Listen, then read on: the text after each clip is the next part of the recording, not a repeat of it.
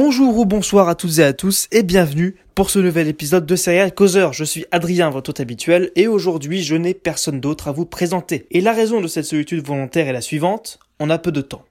En effet, Serial Causeur vous présente un nouveau format, sans montage, sans respect, sans régularité, consacré aux actualités séries qui ont marqué la semaine, dans un commentaire fait bien sûr, selon la tradition, avec un maximum de mauvaise foi, et le plus de commentaires désobligeants et parfois à côté de la plaque possible. Et le premier mot-clé de la semaine est Game of Thrones. Et oui, la série que vous regardez, mais pas nous, arrive à sa dernière saison, Winter is Coming pour les fans, et un repos éternel et absolu pour tous les autres quand ce sera terminé.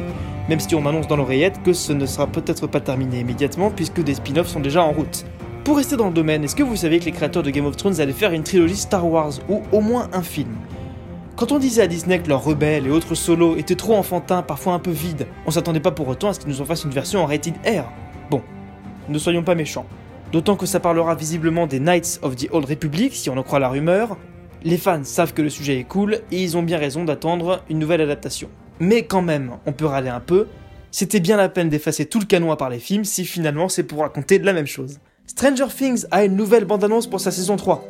Mais si, vous savez, la série préférée des Netflixers. Enfin bon, si on avait les ratings, on aurait pu le vérifier, mais si on en croit Twitter, en tout cas, c'est leur série préférée. En tout cas, on a joué à Devine ma référence hein, avec les copains, et on a reconnu c'est The Thing de Carpenter. Bon, super. c'est pas sûr que Carpenter soit très content d'avoir été cité sans avoir été partie prenante de la promo. Tout le monde n'est peut-être pas aussi ouvert que Stephen King quand il s'agit d'y prendre des idées, mais enfin, bon, ça devrait plaire aux gens. Du coup, ça arrive bientôt, hein, vous en faites pas, vous allez pas attendre très longtemps. On a hâte de voir les commentaires sur les publications de Netflix quand la saison sortira, et notamment sur Twitter. Et saison 4, elle arrive quand? Pour l'instant positif de la semaine, Le Seigneur des Anneaux en série, c'est parti.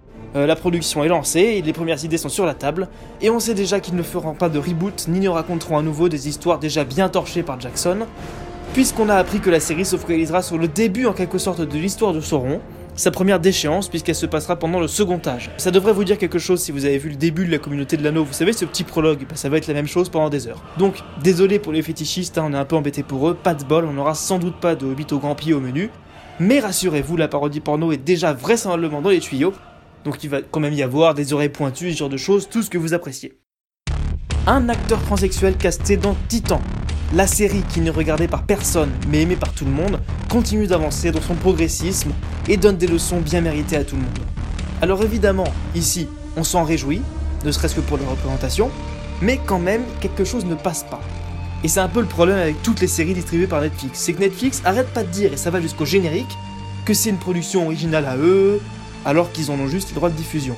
Donc on espère maintenant qu'ils vont rester un peu tranquilles et modestes, au lieu de faire semblant d'avancer dans la représentativité alors que leur studio en lui-même n'y est pour rien. Au pire, si vraiment ça vous énerve, si vraiment vous êtes sensible à ça, si vraiment comme nous vous n'attendez que de dire du mal de Netflix, n'hésitez pas, si vous vous sentez trop pris de haut, vous pouvez leur rappeler comment leur univers Marvel a fini, mais ta vie qu'ils le digèrent encore. Enfin, Gotham. Pour finir avec un peu de négativité, Gotham, ça continue de faire mal. Promis, promis, on ne voulait pas tirer sur l'ambulance, mais parfois l'ambulance le demande et nous suffit de l'achever et avec Gotham, c'est un peu le cas, puisque Bane est casté. On a eu une première image pour ce qui sera le grand méchant de la saison 5 de la série préférée de ceux qui lisent peu de comics. Alors bon, pour le bilan. Il a un masque en plastique.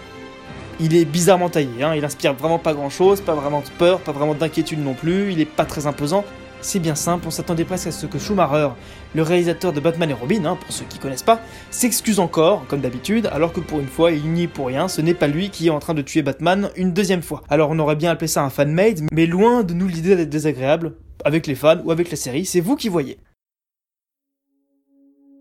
Eh oui, c'est déjà la fin. Mais on se retrouvera très vite, ne vous en faites pas, pour des émissions normales ou anormales. En attendant, n'hésitez pas à nous dire ce que vous avez pensé de ce nouveau format dans les commentaires ou sur nos réseaux, Twitter par exemple. En bien ou en mal, c'est toujours un plaisir de vous lire. Merci évidemment de nous suivre et je vous dis bien sûr à très vite.